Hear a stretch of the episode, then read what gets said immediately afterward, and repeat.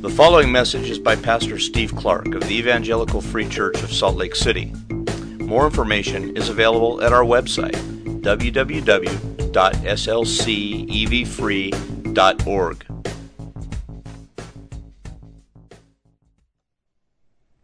That is a providentially well chosen song. I'm thankful for that.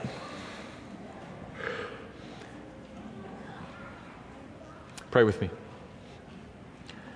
God, would you indeed find us faithful? You are so much to be faithful to, and you have given us so much reason to be faithful, and you have given us a great cause in which to be faithful. Would you find us so by grace? Lord, that song just laid out a lot of what should be on our minds and should be our hopes that we are working and serving and striving, rooted in you, seeing you, finding you in the scriptures, having our hearts fueled by you, and therefore laying our lives down for you. God, find us faithful in that. And would you be pleased this morning to use this sermon a little bit towards that? Lord, I don't pretend to have some great collection of words here this morning. I have to and delight to trust in your spirit to take my feeble words to open up your grand word and to change people's hearts with it. Would you do that? Would you be pleased to do that this morning, Father, by the Spirit, for the glory of Christ and for the good of your church? Amen.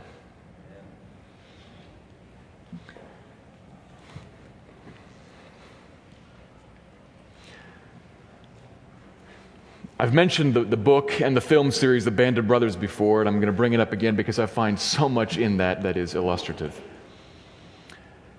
That book, the, the film series, is the story tracing a company of American paratroopers as they are training for and then begin to fight in the European theater of the Second World War. It's about this one particular group of men, and they are to lead the D Day invasion into France. And in the spring of 1944, Everybody knew that invasion was coming. Exactly when, where, and how was uncertain, but it was a matter of when and not if. And that meant that everybody in that company of soldiers knew at least this much. A bunch of them were going to die sometime in the next few months. That was clear. And it was clear to their parents back in the U.S. And a part of this book recounts a, a, couple of the letters sent back and forth between those parents and those soldiers awaiting the coming battle. One exchange struck me. A mother writes to her son, expressing her fear that he might die in the coming battle, and sharing what seemed to me to be natural hopes and fears and prayers that he wouldn't die, that he'd make it through. And her warrior son wrote back, and chastised her for her selfishness. That's the part that struck me. Seemed a little cold, and perhaps it could have been a little more sensitive. I don't know. It's, it's pretty brief in the, in the book, and it's hard to read somebody else's mail and know about how they usually communicate with one another. But skipping over all that, his general point was not in these words, but his general point was there is a price to pay for this goal to be attained, and it must be attained. So don't be selfish and pray for his death and not mine. There's a price to be paid for this. Somebody's going to die. Lots of us are going to die. Don't pray for it to be him instead of me. Pray instead, rather, Mom, that the goal would be attained, whatever the cost. We have to win and it will cost us something. Pray for that. Victory. It's pretty shocking. Let's skip over for the moment that guy's perspective on prayer and whether or not he was insensitive to his mother and focus on the bottom line. He's calling for a reorientation of priorities away from self and self protection and self preservation as my chief goal and towards the cause being attained, whatever the cost, as the chief goal. Turn it around. success of the mission, whatever the cost. If we're in the self preservation business, we're in the wrong business. This is the army, we're at war. People are going to die. Pray for success, that our lives not be spent in vain. If you walk through a war or anything else in life, I hope that happens at no cost to me. It's a recipe for failure. In battle and in anything, tack that on the end of any sentence. I want a good marriage at no cost to me. Hope it doesn't hurt me or cost me or, or inflict any impinging on how I like to live, but I'd love to have a good marriage. Or I'd like to have a successful career at no cost to me. I want to have great kids at no cost to me. Doesn't work. I want to have a vibrant, thriving spiritual life at no cost to me. I want Christ to be known and loved and to have his love and gracious glory seen and praised and enjoyed in Jerusalem, Judea, Samaria, to the ends of the earth. It is my hope, Lord, that you would give the nations to your Son, as we sang, at no cost to me. That's folly. But we spend a lot of time trying to live that last one out. I want, Lord, I want your global cause to triumph, and I want you to be praised from one end of this globe to the other. I want the glory of Christ to cover the earth as the waters cover the sea at no cost to me. We don't affirm that, but we live like that a lot. We need to have a reorientation of this. That the goal might not be me and protection of me, but Christ and his glory. And a passage this morning in Acts 20 is going to indirectly raise that issue for all of us. And I say indirectly because directly the passage is primarily talking to elders. Front and center are elders. And so it's speaking directly to them, calling them to some particular task in Christ's global mission going to call them to something large and impossible. And then, as we see how they are to be able to do that, that's where it's going to connect to us. Because we all actually are under orders and on a mission. How are we going to do that? Not necessarily at no cost to me, but He has given us ability and strength and grace that we can accomplish that. We're going to look at that this morning from Acts 20. Let me read the passage. Remember, from Acts 19, we're coming out of, of this riot that was last week in the city of Ephesus. And eventually, right after that riot, Paul left. And here now we're going to see him traveling around and then coming back into contact with the same church in Ephesus, actually, with the elders of the church. So, the beginning of this passage is kind of him traveling around. Let me read that section first, verses 1 to 16. I'm going to read it and then make a few comments about it. We're going to spend most of our time in the second half of the chapter. This is 20, verses 1 to 16.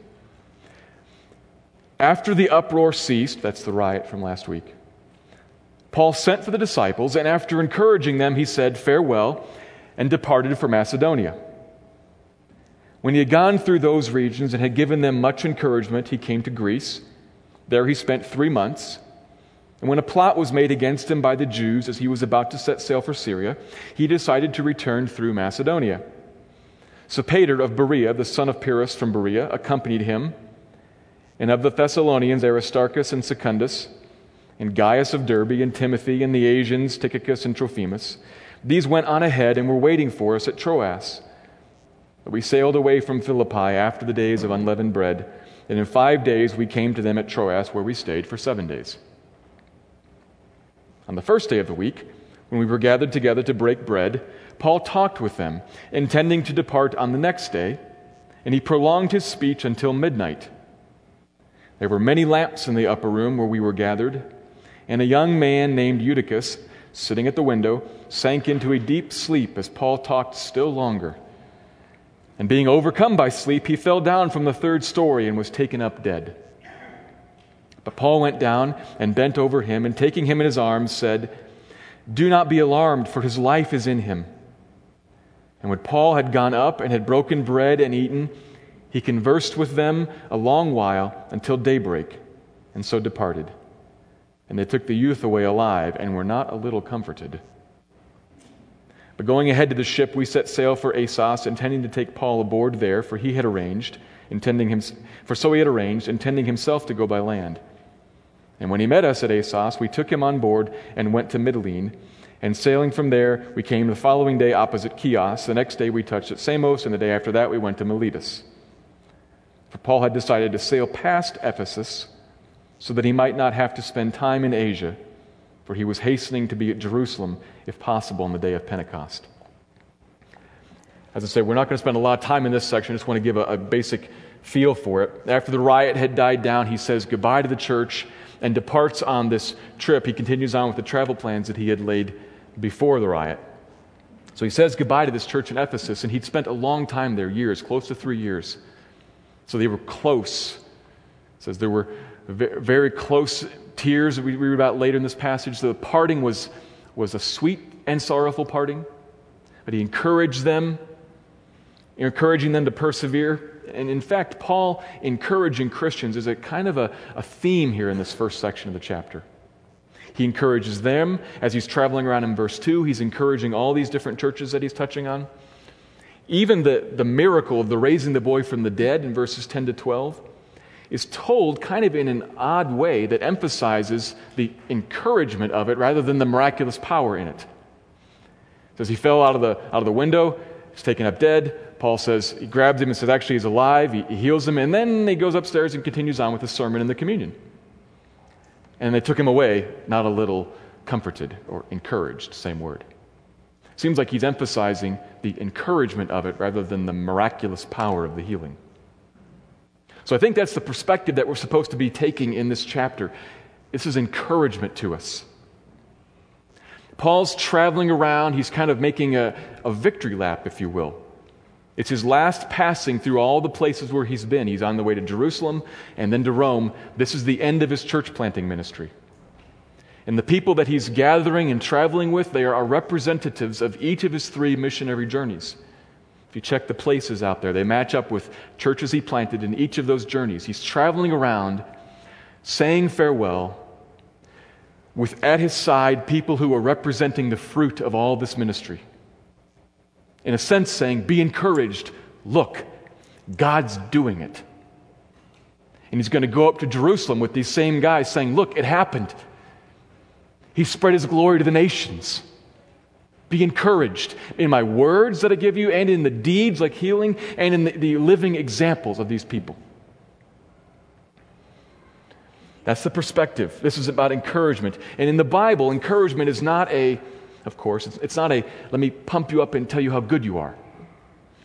It's a, let me encourage you to remember how good Christ is what he has done, who he is, what he promised to do. And let me then tell you about what the future will hold and how you are to face that, to persevere through it. Let me encourage, exhort you through this.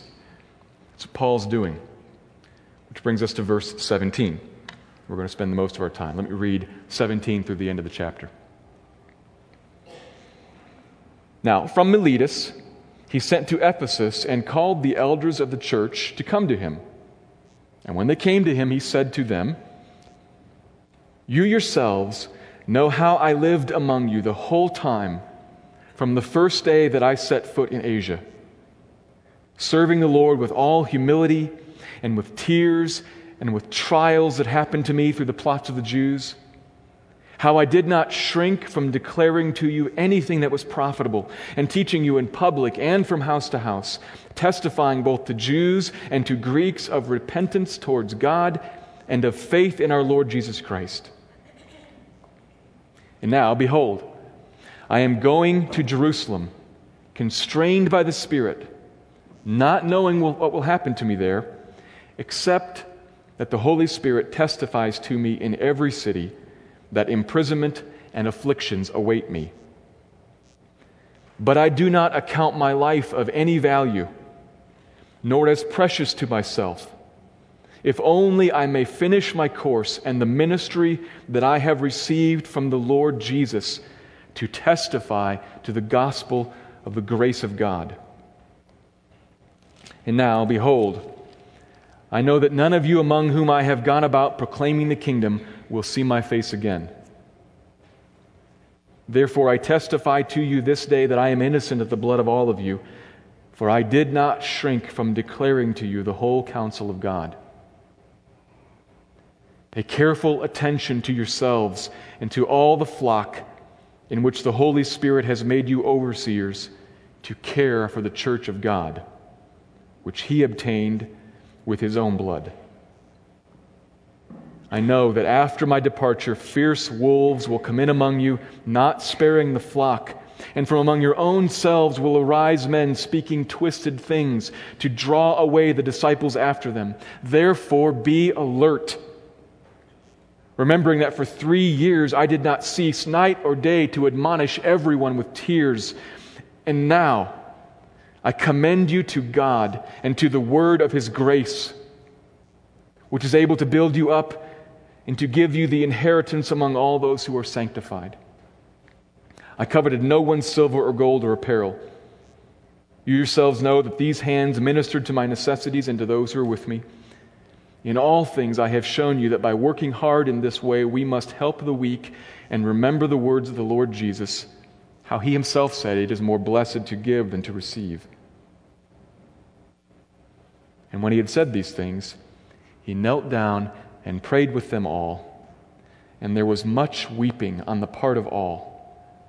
They embraced Paul and kissed him, being sorrowful most of all because of the word he had spoken that they would not see his face again. And they accompanied him to the ship. Having looped through Greece, Paul is traveling back around the end of what is modern Turkey, and he's going to pass so close to Ephesus He's been away from there for about a year or so, and he just has to connect to that church again. He loves these folks. He doesn't have time to see the whole church, so he sails down to Miletus, about 30 miles to the south, and sends for the elders. And they come, and he speaks to them this farewell discourse. It's the only recorded speech in the book of Acts that's directed to Christians. All the other speeches are directed either to non believing Jews or non believing Gentiles. These are to, this is to Christians. And the most significant aspect of it is that it's directed to a particular subset of Christians, to elders. See that word in verse 17? He called the elders. And when they came, he says in verse 28 that they are overseers. That's a word, elders from Hebrew, and overseers is borrowed from Greek. And uh, that's the word that we get English words like episcopal or bishop from. And then he says that they are to shepherd, to care for, to shepherd the flock of God. That's a word that we get our English word pastor from. So all this group of people here are called elders, overseers, and pastors. They're all the same thing. So we need to be careful to not draw too big of a divide in our mind between elders and pastors, or pastors and bishops. There's a group here. Even while there is also Timothy, who seems to be over the whole group in Ephesus, that's 1st, 2nd Timothy are written to him, there is a, there's a unity here of leadership. Elders are pastors. Pastors are overseers. Overseers are elders. It's all the same terminology.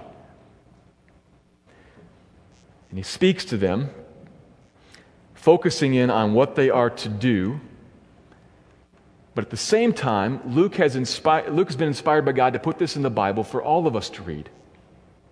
So there's something for all of us here. For us to learn a little bit about what elders, overseers, pastors are to be like, yes, but also as we see them called to some high and impossible, humanly speaking, impossible mission.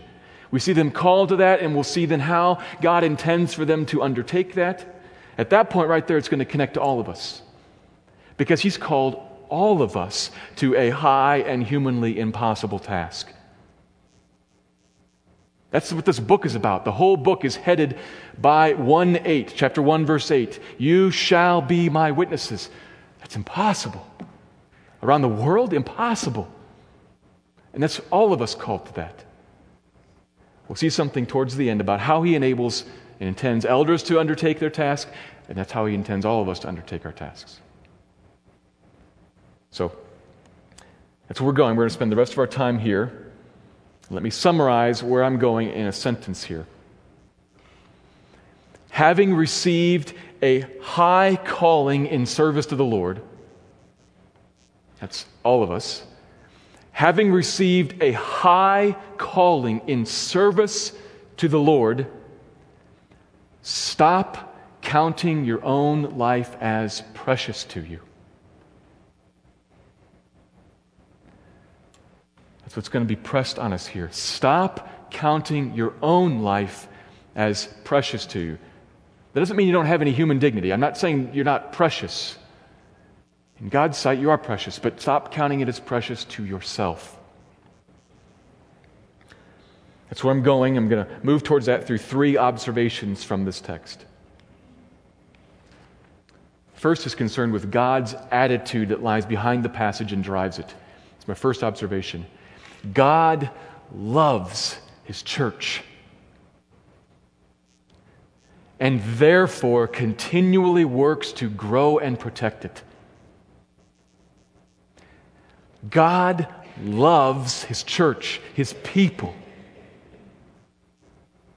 Therefore, he's about something, growing it and protecting it. He deeply treasures it. And if you're a genuine Christian, you're in this group. And what's true of the entity that he deeply treasures and loves, the entity is true of you individually. He treasures and deeply loves you. Now, God loves everybody on the planet. He made all people in his image. He loves all people, but he loves his people, his own people, uniquely. Like any parent, he's biased. Not based on what we've done, based on relationship. You look at any loving, normally caring adult parent, they, they like all the kids on the block. They, they care for all of them, they, they watch out for all of them, but their own kids, that's special. That's normal. God's that way too. He loves everybody, but He loves His church, His people, uniquely, specially, deeply. This shows up in verse 28. The overseers are to care for the church of God, which He obtained with His own blood. Literally, it says, which He obtained with the blood of His own. You might write a capital O on own there. Surely a reference to Jesus and his shed blood on the cross, but he, but he puts that in such a way that it heightens the intimacy between God the Father and God the Son. Jesus is God's own. He's the one that God has, that he loves, that he cares for. And he gave that one up to get you. He gave that one up to obtain his church. That speaks of the intimacy between God the Father and his people. If he gave up his own to get his church, how does he feel for the church? He loves it. He cares deeply for it. Think about the price he's paid there. Look at the price, the blood of his own, written across the, across the cross, scrawled out there in red, if you will. I love you, and I'm going to do this to get you. I want you this much. I will have you, and I will pay whatever price it takes to remove the barrier between me and you, the barrier of sin. I want to clear that away so that I can have you, my people, my church, individually and corporately. We don't deserve that. We are sinners. We don't deserve that. And yet, that is the grace of God to us, His love. That's why Paul can call this the gospel of the grace of God. A free gift that draws us into love like you've never known until you've known it. That's how God feels about the church. That's the attitude that lies behind this passage. And it moves him to do something. He doesn't just save the church and then leave it there. He's moved to continue to work and to grow it, to develop it and protect it. How does that happen? Well, by pouring the word of grace into it. By the bucket load. Look how Paul describes this. It played out in history. God sends Paul to Ephesus to plant a church there, and he does, and he doesn't then just move on and leave it. He spends three years there doing what? Certainly a whole lot more evangelism. It says that he's speaking to Jew and to Gentile alike, calling all to repent and to turn to God, to believe in Christ. He's clearly evangelizing. It says the gospel spread throughout that whole region of Asia. That's certainly going on. But Paul also says something else. Verse 31. He says that for three years I ceaselessly, night and day, admonished you all. That's the church. For three years I was in the midst of you, warning and teaching. How about verses 20, 26, 27? I did not shrink back. He says this twice. I did not shrink back from declaring to the church everything that I could think of that would be helpful. The whole counsel of God, he says. I'm innocent of any possible blame because I told you everything. The whole counsel of God is very big. It's God's plan, it's God's thinking, it's His thoughts, it's His idea from creation to consummation at the end, everything. Paul taught that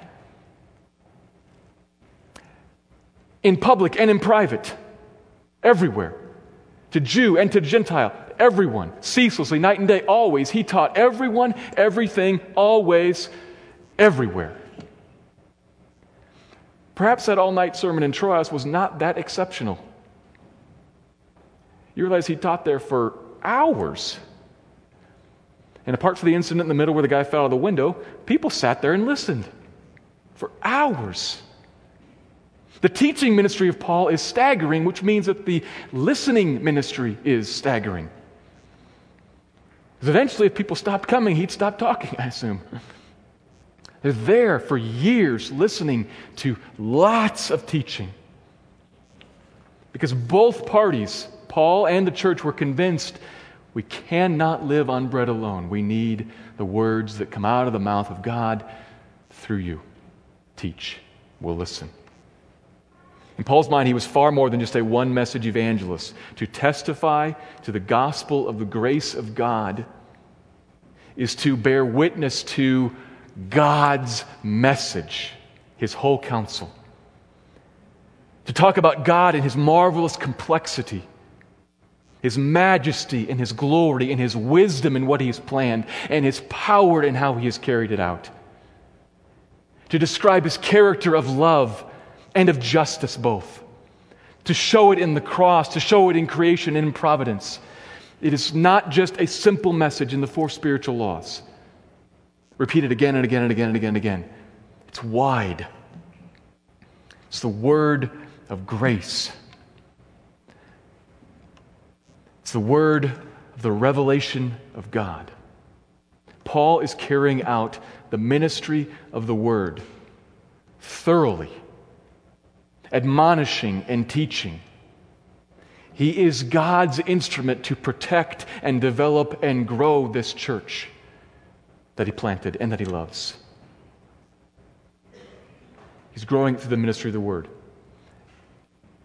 Have you ever experienced the growth and the, the development and the blessing of the ministry of the Word? Do you regularly experience it?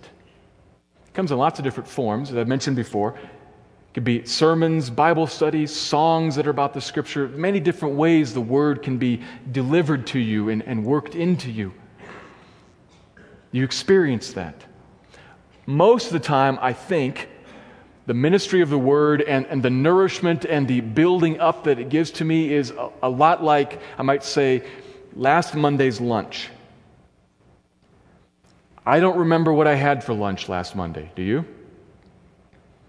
But you had lunch, and it nourished you. It fed you until dinner, and then next day's breakfast and lunch, and on and on and on. Most of the time, the, the word of grace, he says in verse 32, that builds you up, builds you up like that, kind of incrementally and in small degrees. It just nourishes you for that day. You receive that day's daily bread. Occasionally, there is a feast laid out that you remember for a long time. I read once of a couple who was reporting experience they'd had. They had heard a sermon from Isaiah 6 Isaiah 6 talks about the Lord high and exalted. And they heard this sermon and then went home and shortly thereafter suffered a tragedy in their family. I believe a family member died tragically. And months later, they recalled that though there had been many kind words and comforting hugs and cards and meals, shoulders to cry on, the church had really come around them in many different ways, and it was all critical and vital.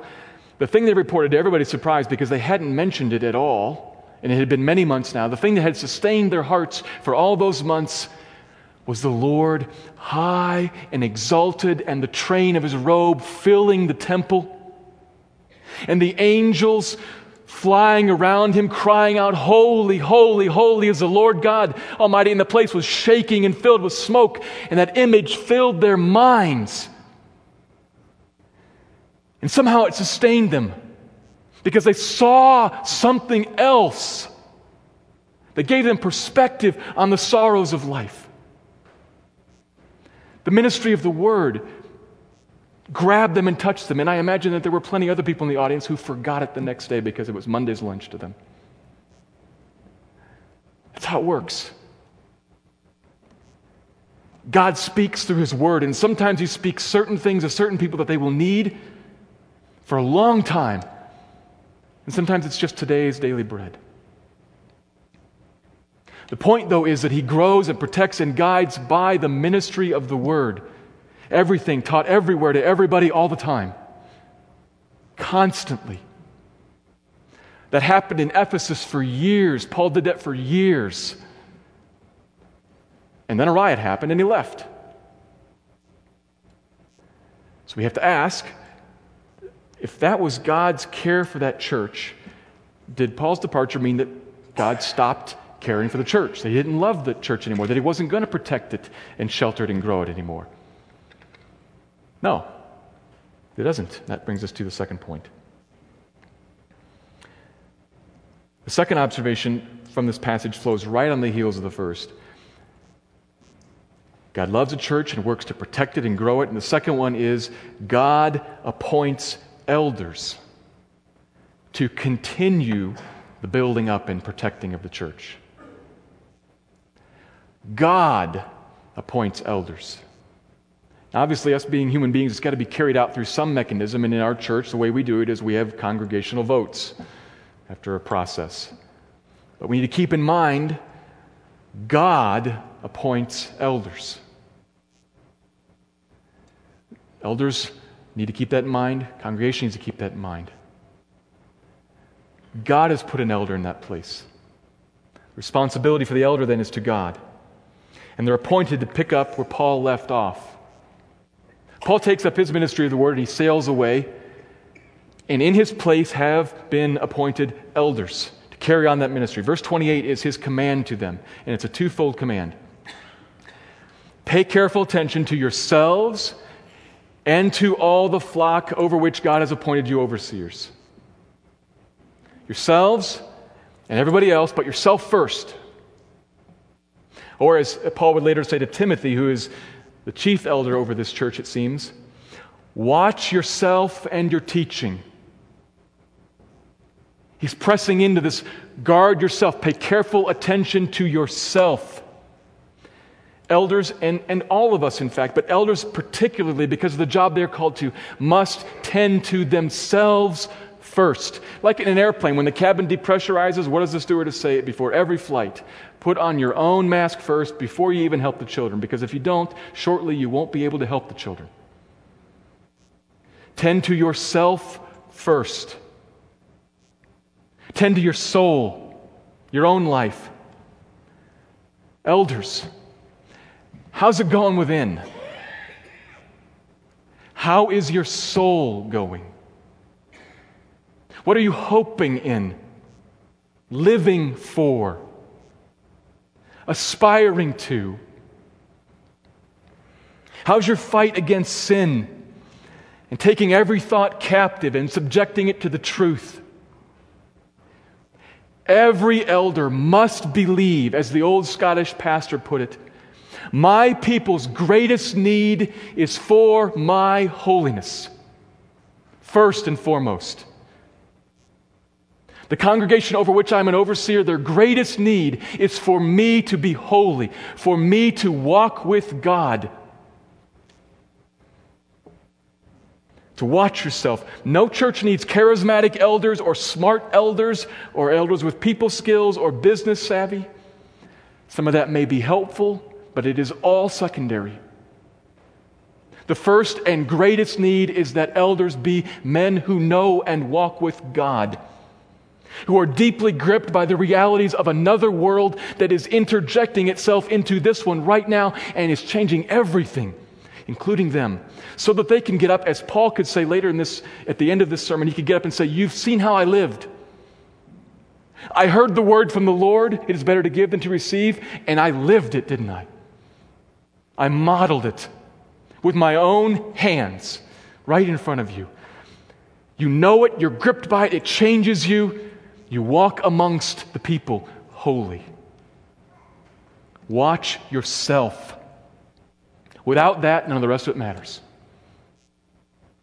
Watch yourself, your soul, and watch what you teach.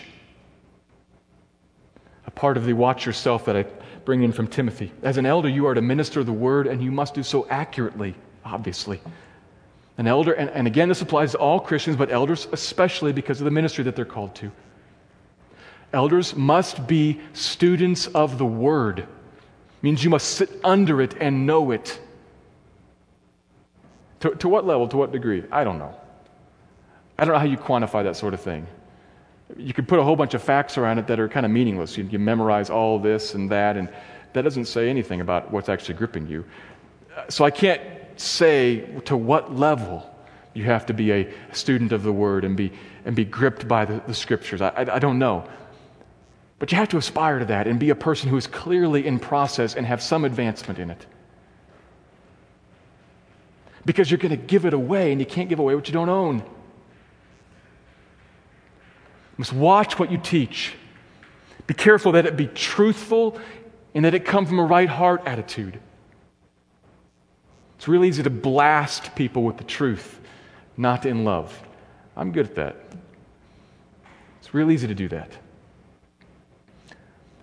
Watch yourself, which means watch your soul and what you teach. And all that's because of the second half of the command, because you also have to watch the whole flock placed under your care. Pay careful attention. Why? Because God has appointed you to be the overseer of this flock in the midst of a wolf infested world. There are wolves out there, says Paul. In fact, there are wolves in here. There are wolves outside and there are wolves in the church who will lead people astray by twisting things, by false teaching. This is what makes clear that our primary responsibility is right teaching to combat false teaching. Fits in with what he says to elders in Timothy and Titus. We must refute error and teach truth because error abounds. And wolves, what do they do to sheep? Wolves kill and eat sheep. They don't just steal their lunch money, make them feel uncomfortable. They kill them. Paul, God through Paul, trying to make something clear this is not a game. The things we're touching on, you can't see them, but they're more real than what you can see. There are wolves out there. And though the person on the television or across the street does not look like a wolf, it's a wolf. And if what's coming across to you, believe this, buy this, own this value, live for that, what's coming across to you, if you were to embrace that and believe it with your whole heart, it would lead you to hell. And if you believe it with just half your heart, it will at least wound you and incapacitate you. The church needs the ministry of the word, truth, to fence out the wolves, to shine light on error. And he's appointed elders for that task.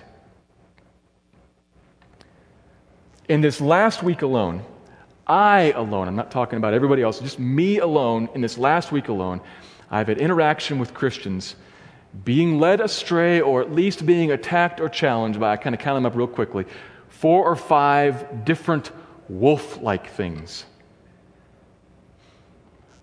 False teaching and error and twistings coming in. A couple of them were coming through some like official religions. And a couple of them were coming just through modern normal culture, very subtly being worked in there. Such that if you were to embrace any of those things and go with it, as I said, it would lead you to hell. And if you just embrace it part of the way, it's going to lead you far astray and incapacitate you. That's just me just this last week. It's true for every single one of us because it's also true for us individually. I don't face all those errors in other people coming to me. I face them in my own life. When I get up and I read the paper and I watch the television, I talk to my neighbor. It's everywhere. That's what this world is like. And God protects and guides by giving the ministry of the word. And He has done that now through elders. Elders, it's your job to know the truth and to know the flock so as to apply the truth to them. Now, every elder that I have ever known, including myself, has feet of clay. That's just true.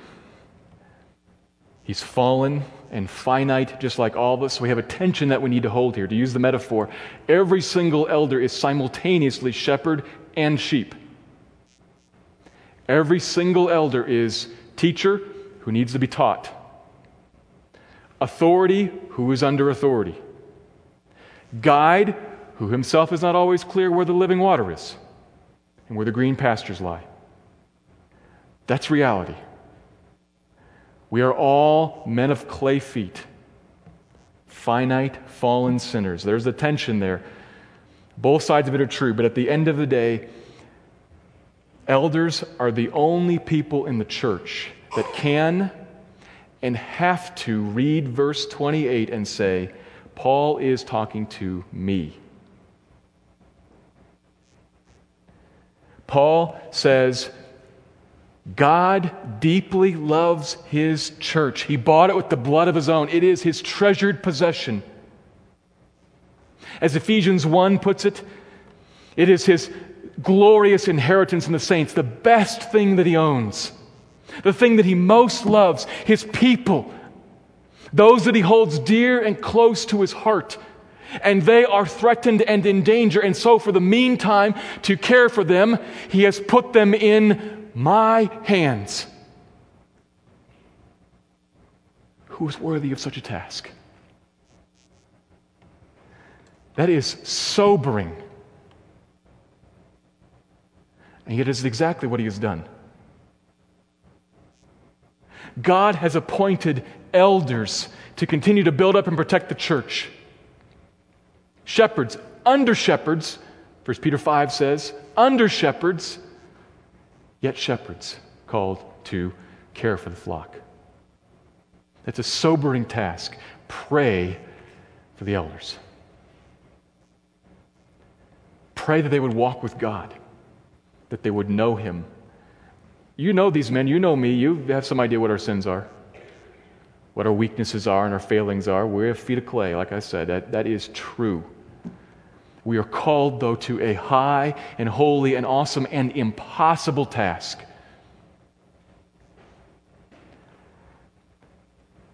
Build up the flock, to watch for error, to guard with the truth of the word of grace, to be conduits through which God's grace comes to other people, and to not muck it up and get in the way.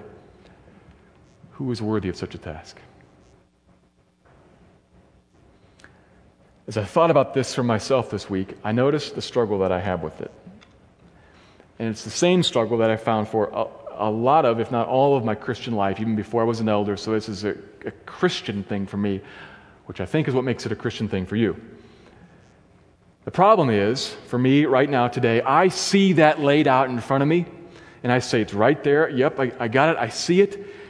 I want to embrace that particular piece of God's global work here. I want that to happen. I want to be about that at no cost to me. Or at least at very little cost to me. Doesn't crimp my style too much and still leaves room for me to live life kind of like I want to. Before I had the, the calling of elder put in front of me, I had other callings. You do too. Parent your kids rather than just babysit them. Love your wife as Christ loved the church. Give yourself that the glory of Christ may be known in all the nations. Those are callings laid in front of all of us. And the problem is that many times we say, Yep, I see that. I want that to happen at no cost to me, or at least at very little cost to me. I hope it's not a very high cost to me because I really kind of got some other things I want to do too.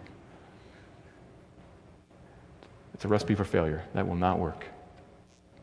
Brings us to the third point. Paul doesn't just model what elders are to do, he models how they can do it, which is how all of us can do what each of us are called to. And what we need here is a, a mindset and a means to get to that mindset. We're, so we're going to see here. Let me give you the, the third observation. It's long, so I'll repeat it. Faithful service in the cause of Christ requires that we no longer account our lives as precious to ourselves. Faithful service in the cause of Christ requires that we no longer account our lives as precious to ourselves.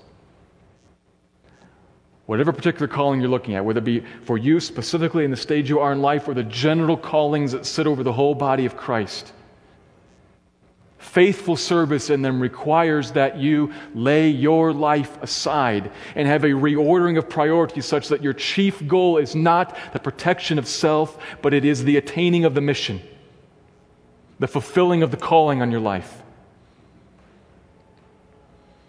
All of us are called into the service of the Lord. Elders, in a particular way, right here in this passage. All of us are called, though. And Paul, not just as I said, models what to do and tells what to do, he models how to get there. Where do I see that in this passage? Verse 24. Paul lived a remarkable life of ministry. In Ephesus alone, let alone around the whole Mediterranean world. How did he do that? He tells us, verse 24. Essentially, I keep going knowing it's going to cost me. Everywhere I go, I find out trouble's coming, and I say, I know. Trouble's coming. Sure, of course. Trouble's coming. I know. That's the business that I'm in. I know. And I keep going despite that, even though it's going to, it may even cost me everything. That's okay because I already gave up everything. I already laid down all of my life back there somewhere on the Damascus Road in my mind, set up right next to the prophet who says, It's going to cost you everything, Paul. In my mind is saying, It's Christ saying to me, It's going to cost everything, Paul, and I'm going to give you everything back myself. Pursue me, walk with me, find your life in me by letting go of your own. Finish the course, discharge the ministry that I give you. That's what grips his mind. He does not count his own life as precious to him, but counts the call of Christ as precious to him. I'm not in the business of self advancement or self preservation. Are you? Think, think. Just sift yourself here for just a second. If you're honest with yourself, don't raise your hand and respond to me, but if you're honest with yourself, is that the business that you're in, really? The business of self preservation, self advancement, and comfort. And around the edges, I'll pack in as much other stuff as I can get, as much of Christ's demands on my life and his call for me. But in the middle here, I've got something else going on, me. From time to time, all of us are living like that. I struggle with that myself. Is, is now one of those times. Face it, deal with it. That has to change in us. As Dietrich Bonhoeffer once said, wrote, When Christ calls a man, woman, when Christ calls a man, he bids him come and die. In the words of a better authority, if anyone would come after me, let him deny himself and take up his cross and follow me. For whoever would lose his Whoever would save his life will lose it, but whoever loses his life for my sake will find it. That's an awful lot like don't count your life as of any value to yourself. Come follow me and find a different life. Don't hold on to your own life, your own hopes, your own treasures as if it is your greatest treasure, because if you're a Christian, it's not. Jesus is. Reorder the priorities, that He and His calling on life will become central to you. And if I just stop there, you've been exhorted by, by Paul's model here that's the mindset that you need, but you haven't yet got the means to that mindset because Paul goes a little further. He says, I've modeled this. I, I, know this is what you need, and I know what I just called you to. And now, at the end here, as I'm walking away, I put you in a place where that can happen. I commend you to God and to the word of his grace. Verse 32 which is able to build you up and give you the inheritance. Not you yourself. God and the word of his grace. You're to be ministering that. I'm giving you to that too. That God may grip you like he grips me. That he may come to you through the scriptures. He visited me on the Damascus Road. He won't do that for you. He'll come to you through the scriptures. Grace will be poured on you through his word of grace. And so I commend you to it. I put you in it. Drink it in. Be changed. It is able to build you up, renovate you on the inside, cause you to think God's thoughts after Him, to value what He values. And when that happens, you're changed. That's the means to the mindset. Drawn along by that grace that promises the future blessing of the inheritance. An inheritance kept in heaven for you that won't perish, can't be spoiled, and will never fade. Drawn along by that grace, that's how we are changed inside to lay aside life put away the at no cost to me mindset and to live sold out for Him. Faithful service in the cause of Christ requires that we no longer account our lives as precious to ourselves. Let me pray.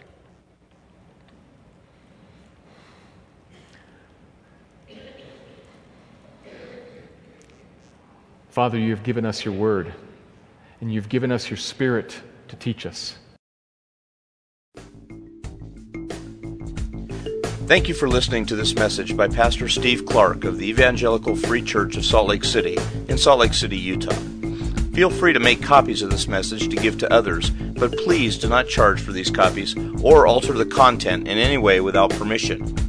We invite you to visit our website at www.slcevfree.org or call us directly at area code 801 943 0091. Our mailing address is Evangelical Free Church of Salt Lake City, 6515 South Lion Lane, Salt Lake City, Utah 84121.